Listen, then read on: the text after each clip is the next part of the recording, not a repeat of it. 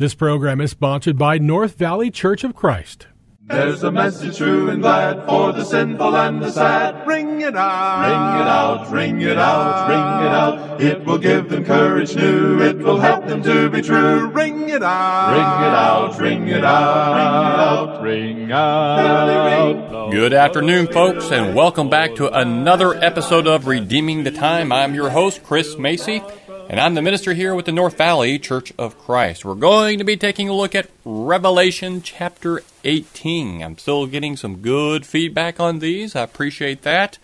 Uh, again, I want you to understand that uh, although I am doing uh, some study on, on, these things, it's a difficult book to work through. I, I am standing on the shoulders of other great men, Guy Orbison, and, and others as well, some commentaries I like. So, uh, but I do appreciate the, the the kind words so many of you have given me. Uh, if you're out there today, uh, I know yesterday down there around the 101 and the 51 up here up, up north Phoenix area got what appeared to be snow. I mean, when you look on those webcams on the, the roads and pictures from people on Facebook, it looks like snow. I know it was hell, but here in Phoenix, we, we just go ahead and call that snow. It was crazy looking. I wish we had some up here, not the hell, but it's just my kids would have loved that. What a what uh what exciting times. Here we are in December. It's the holidays, right? Christmas is right down the road. Wonderful time of the year. As the song says, it's the most wonderful time of the year. And um and just a little excursus here. I, I know it's the Christmas time. Our, our minds, our hearts, our thoughts are hopefully, Lord willing, upon the things of God. I, I think that's good. Now, for all my uh, friends out there who are shaking their heads, Chris, this is not a Christian holiday, or Jesus was not born on December 25th. Yes, you are right. Jesus was not born December the 25th. Uh, I also don't cre- make this a, um, a you know a, a, holiday where we praise Jesus in my household. We don't do that specifically on that day. I want my children to learn to love God as a daily habit. But I will not uh, try to hold back anybody who's in the world, not a member of the body of Christ, who never darkened the doorway of the church throughout the whole year. I'm not going to hinder them from thinking about the things of God or even think, you know, it's Christmas. I think maybe we'll go to a Sunday morning service good. At least that's something. Maybe a seed will be planted. Maybe an opportunity will arise and a Bible study will come of it, and we can get them to see things a little better. That's a good thing. I want to take those opportunities when I can. Uh, and I, well, and I don't, I, I should have, I think maybe next week I might do a radio program just on Christmas and the idea of Santa Claus and should we let our children believe in Santa Claus. Well, uh, just so you can know, I, my kids think there's a Santa Claus, and there's something that uh, somebody posted on Facebook. I read this; it was fantastic. Something you say to your child when they realize Santa is not real, and it was great. It was wonderful, and I hope I can. I'm going to save it, and uh, in hopes that that's what I want to do. It's something I've always wanted to do, but I've been didn't know the right words to say, but boy, I'm going to share that with you, Lord willing, next week. But for now, let's get to Revelation chapter 18. We've been uh, working through this for a little while. Chapter 17. Uh, see, yeah, chapter 16, where you had the six bowls of wrath, and then the seventh bowl at the end. Uh, chapter 17 and 18, kind of an excursus. And let's start by reading verses 1 through 3 of Revelation chapter 18. After these things, I saw another angel coming down from heaven, having great authority, and the earth was illuminated with his glory. And he cried out with a mighty voice, saying, Fallen, fallen is Babylon the Great. She has become a dwelling place of demons and a prison of every unclean spirit, and a prison of uh, every unclean and hateful bird. For all the nations have drunk of the wine of the passion of her immorality, and the kings of the earth have committed acts of immorality with her. And the merchants of the earth have become rich by the wealth of her sensuality. All right. I've got my coffee here because it's cold. I'm, I'm recording this in the morning. That's verse one. Another angel. We're, we're tempted. We are tempted to think this is the Christ here, uh, because the way this, this angel's uh, defined for us or, or described for us. But again, it is unlikely that he would be referred to as an angel throughout these letters. This letter, maybe or perhaps the archangel is in mind here. Uh, that's just an opinion, but I don't think this is the Christ. Uh, earth is illumined with his glory. That indicates to me that he comes with heavenly authority, as what I see there. Verse 2 The pronouncement of the destruction of Babylon is reminiscent of the Old Testament prophecies against the cities and nations who oppose God. They would become desolate, uh, good for nothing except for a place for wild animals, a dimension of the spirit beings, those demons, the unclean spirits, hateful birds of the air. Uh, points us again to a spiritual interpretation of Babylon as opposed to an actual city. Verse 3, you got the kings of the earth, uh, probably refers to the leaders of various nations who ruled their people through sinfulness, opposing God's will. You got the merchants also mentioned, promoters of what sin offers. Uh, the range of possibilities might extend, um, you know, maybe uh, uh atheistic teachers uh, to clothes designers, movie makers, uh, and all these things. Reason why I mention those two is because the way people dress, the provocative way people dress, um, you know, it, it, shifts the mind towards certain things. Movies are designed to promote evil nowadays, and um, so I would put those in there. So uh, you know, these have become rich uh, monetarily wealth, more than likely, symbolizing the fact that they have uh, won many souls to Babylon, and they become rich uh, doing that. Verses 4 through 8. I heard another voice from heaven saying, Come out of her, my people, so that you will not participate in her sins and receive of her plagues. For her sins have piled up as high as heaven, and God has remembered her iniquities. Pay her back, even as she has paid, and give back to her double according to her deeds. In a cup which she has mixed, mix twice as much for her. To the degree that she glorified herself and lived sensuously, in the same degree give her torment and mourning. For she says in her heart, I sit as a queen, and I am not a widow, and will never see mourning. For this reason, in one day, her plagues will come pestilence and mourning and famine, and she will be burned up with fire, for the Lord God who judges her is strong. The verse, the verse, uh, the first voice viewed Babylon as having already fallen, verses four and five here, but this voice views Babylon as she was when standing in her seduction. So come out, is the call. God calls upon his people, separate themselves from the city, lest they be involved in, uh, in her awful judgment. Those who uh, take a Rome interpretation here, uh, this would require a move on the part of Christians. Yet, again, it seems more likely that the exhortation is similar to 2 Corinthians 6:14, indicating that Christians must not take part in the sins of the world. This is spiritual things. You got that piling up, uh, that glued to, together literally, and gives the picture of amassing sins to the extent that the demand the, these sins demand punishment. Is there a point at which God will no longer tolerate evil circumstances and must bring judgment? We read about that throughout the Old Testament. You know, their cup is uh, overflowing. He allows nations, he gives them opportunities to change. But when that cup gets to a point where that it's overflowing, that's just too much. Can't let that continue. Verses 6 and 7, the principle of reaping what you sow. That's found there.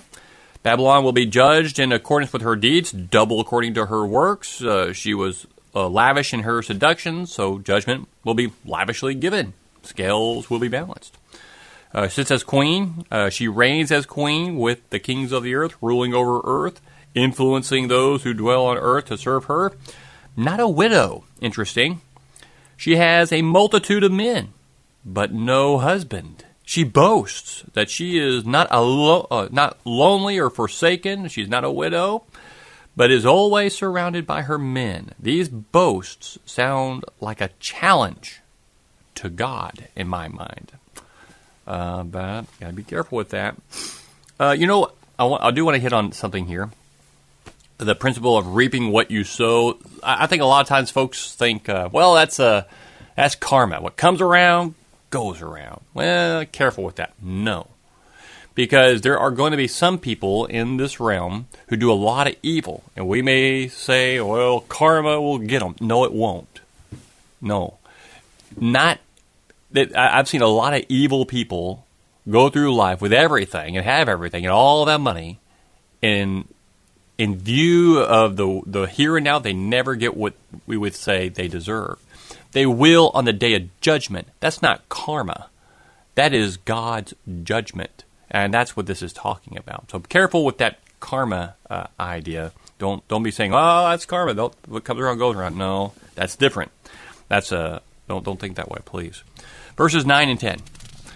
Oh, let me get my scripture here. All right. And the kings of the earth who committed acts of immorality and lived sensuously with her will weep and lament over her when they see the smoke of her burning, standing at a distance because of the fear of her torment, saying, Woe, woe, the great city, Babylon, the strong city, for in one hour your judgment has come.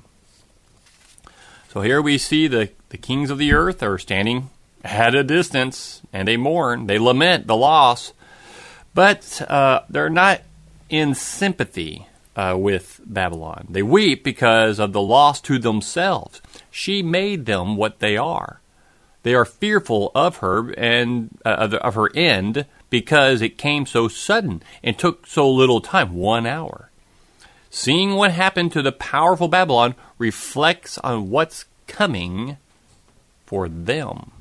So, scary things coming, and they, they see that coming. Look at verse, uh, should we read down to verse 13? Yeah, let's read 11 to 13. And the merchants of the earth weep and mourn over her because no one buys their cargoes anymore cargoes of gold and silver and precious stones and pearls and fine linen and purple and silk and scarlet and every kind of uh, uh, citron wood and every article of ivory and every article made from very costly wood and bronze and iron and marble and cinnamon and spice and incense and perfume and frankincense and wine and olive oil and fine flour and wheat and cattle and sheep and cargoes of horses and chariots and slaves and human lives. Okie dokie. That's a lot. That's a big list. We'll look at that. So they got the merchants of the earth there in verse 11. Those who profit from sin, like the kings, they are out of business when Babylon is destroyed. The cargo seems to consist of the merchandise of the rich. None of what is mentioned is heavenly or permanent. Every item points to the luxury of the here and now. This is what Babylon seduced people into pursuing. Here's a category, a way to categorize it. There's a, quite a few things, but and I'm not going to mention every one of these again, but I will tell you here's what the categories are. You got the ornaments of wealth. Well, you know, I am going to say. So you got the ornaments of wealth. That's the gold, the silver, the precious stones, and the pearls. Then you got clothing of wealth. Not just jeans, you know, it's fine linen. It's purple which is a uh, back then purple was the, the color for the rich. Silk and scarlet; those are fine clothing. That's clothing of the wealth. Then you got the household articles of wealth: citron wood, ivory, costly wood, bronze and iron and marble. You know, no no poor person could afford anything like that. Then you had the fragrances of wealth: cinnamon and spice and incense and perfume and frankincense. The food of the wealth they didn't get hamburgers, no. Wine and olive oil and fine flour and wheat. Their business of the wealth would be the cattle and the sheep and the horses, and of course the activities of the wealth the chariots, the slaves, and the human lives. all aspects, all the aspects of uh, earthly life are included mineral, plant, animal, human. These are not generally the possession of the common man. All these have to do with earthly mindedness. Luxurious symbolism here. The allurements of the, uh, the harlot toward sin. And it's all those things for those who are wealthy. Now, it's not to say, it is not saying that it is a sin to be wealthy or anything like that. But when you are wealthy, it's more difficult. The, uh, think, think of the, the rich young ruler when he came to Jesus to find out what he needed to do to, to be saved. And Jesus listed off a few of the things of the law, and he said, Oh, I've kept those all my life, from since my youth. And then the Lord said, Well, one thing you lack. Sell all that you have and give to the poor. Now let's before I go on, you probably know that that, that story. It's not a parable, but you probably know that story. Uh, that's but but focus in on the fact that what Jesus told him what he needed to do. He's not saying this is what all rich people need to do, but this man needed to. And the reason why is is because of his priorities and the way he viewed his riches. They were a stumbling block for him. He he bowed his head and walked away from Jesus, sad because he had much. He was unwilling to get rid of these things for salvation. He was unwilling to uh, uh, trade in his riches for Christ. And so it was a stumbling block for him. Now, it may not be a stumbling block for you. Maybe for you it's something different. Maybe you'd be unwilling to get rid of your car or give up your, your family or give up whatever, your job, for Christ. Well, in the case of the wealthy, they're unwilling to give up the, uh, the things of this world. Not that they have to, it's priority problems. You can have these things, you can be rich as long as you understand what those things are for and how to use them. So just be careful, is all I'm saying. Verses 14 to 20. 14 to 20. The fruit you long for has gone from you, and all things that were luxurious and splendid have passed away from you, and men will no longer find them. The merchants of these things who become who became rich from her will stand at a distance because of the fear of her torment, weeping and mourning, saying, Woe, woe, the great city, she who was clothed in fine linen and purple and scarlet and adorned with gold and precious stones and pearls, for in one hour such great wealth has been laid waste. And every shipmaster and every passenger and sailor, and as many as make their living by the sea, stood at a distance and were crying out as they saw the smoke of her burning, saying, What city is like the great city? And they threw dust on their heads and were crying out, weeping and mourning, saying, Woe, woe, the great city, in which all who had ships at sea became rich by her wealth, for in one hour she has been laid waste. Rejoice over her, O heaven, and you saints and apostles and prophets, because God has pronounced judgment for you against her. Okay, verse 14. For the merchants, business is over. Nothing more to sell. Sin is done. They were able to sell because they were willing to buy. But every man and woman um, engages in sin by choice. If we buy into what Babylon offers through her merchants, it is because we wanted to. James tells us over in James 1:14, each one is tempted when he is carried away and enticed by his own desires or lust.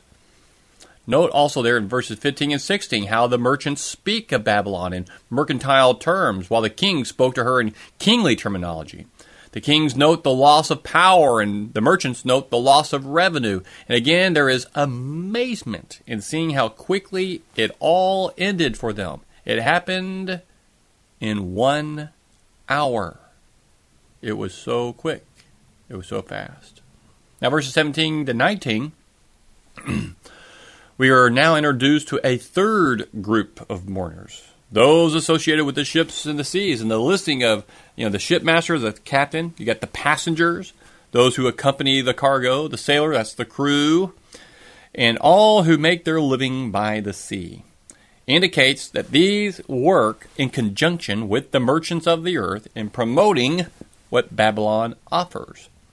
These are the ones who bring the cargo to the various merchants throughout the world. They may have a small part, but have the same accountability or judgment. They are assisting Babylon in the spread of sin. Note, at this point in the demise of Babylon, kings have nothing to rule, merchants have nothing to sell, shippers have no cargo to transport to the merchants. This is a vision of victory over sin. It marks the end. It is another judgment scene, but this time it gives more of a spiritual perspective than a physical perspective. At verse 20, God has pronounced judgment for you, it says. It reminds you of chapter 6, verses 9 and 10, when the, the uh, Christians or the saints under the altar cry out for, Where's our vengeance? God says, Here, put these clothes on and wait, be patient. Well, here it is. Sin is gone. It has brought all the pain and suffering in the world, so there is heavenly rejoicing because it is gone. Verses 21 to 24. Then a strong angel took up a stone like a great millstone and threw it into the sea, saying, So will Babylon, the great city, be thrown down with violence and will not be found any longer. And the sound of harpists and musicians and flute players and trumpeters will not be heard in you any longer. And no craftsman or any craft will be found in you any longer. And the sound of a mill will not be heard in you any longer. And the light of a lamp will not shine in you any longer, and the voice of the bridegroom and the bride will not be heard in you any longer. For your merchants were the great men of the earth, because of because all the nations were deceived by your sorcery. And in her was found the blood of prophets and of saints and of all who have been slain on the earth. Excuse me. So threw uh, threw it into the sea. Uh, this is a picture of what is to happen to Babylon. She is thrown to a depth never to be raised. Again, a vision of judgment. Well, in verse 22 23, more items here uh, can be categorized. You got no entertainment. That's the harpists, the musicians, the flute players, the trumpeters. No, no more entertainment. No labor. Nothing's made. No craftsmen. No any craft. There's no food. The sound of the mill. So no more food. No light of a lamp. Nothing to see. Uh, the bride, the bridegroom, no more life to continue. No one's going to get married and have kids anymore, so that's over. And notice the progression and uh, and the all inclusiveness of the end of earthly life. You could live without entertainment, right? True. No labor, well, that that would be worse. No food, that's devastating. No existence without light. No re- reproduction of life either. So that's it. That's it. And note that Babylon has infiltrated every aspect of life. Sin is universal. The point seems to be that life as we know it is over. It is done. It is a scene of judgment, isn't it? That's what's going on. And in verse 24, all who have been slain on the earth, more than just the blood of prophets here and the saints is found in Babylon. The reason for death is sin. That's the reason. The vision of the end of Babylon is given as encouragement to Christians. I know it doesn't sound like when you're reading through it, you're like, "Oof, man, that's horrible." This is encouraging for Christians. If you were being persecuted, you would be encouraged not to compromise and give in to the pressure. If you were being tempted by the allurements of the world to give up your righteous standard of living, you would be encouraged not to yield to temptation by seeing what is to happen to sin and to those who embrace sin. It may be hard for us. We live in a very wealthy country, a wealthy time. People in our country, it's easy to get all these things. It's not hard for us. But we better have the right priorities. We better understand that these things are not going to last. They're they're uh, uh, finite. They will come come to an end. If we die before the day of judgment, we can't take any of these things with us. So, what are we preparing ourselves for? Are we preparing ourselves for a place in heaven? And there is a way to prepare. There is something we can do. Not that we earn our salvation. Not saying that. It's not that we do something to say God, so that God may say, "Oh, wait, you did a good job. You can come in." Not at all. God is simply asking us to prioritize things correctly. You try and be like my son as the best you can. I'll know if you're being honest. I know all. He, God knows all things. He knows the heart. As long as you're trying, you can. You'll be moving in the right direction. You will go to heaven. If you try to do things the Lord's way and not your way or any other man's way, but the Lord's way. Think about that. We'll be looking at chapter 19. Maybe next week I might be uh, looking at uh, Christmas and the idea of Santa Claus. I might kind of throw that in there uh, or maybe I'll just make a separate program. I'm not sure, but my time is running out. Folks, have a good uh, good week. Have a good day. Uh, be careful out there. Enjoy the weather. Happy holidays. Merry Christmas. And I hope you have a wonderful holiday. You have many families over and lots of children to bring joy to your life at this time of year. Thank you, and God bless sending out to sweep away till shall dawn the better day. Ring it out, ring it out, ring it out, ring it out, till the sinful world be won for Jehovah's mighty Son. Ring it out, ring it out, ring it out. This program was sponsored by North Valley Church of Christ.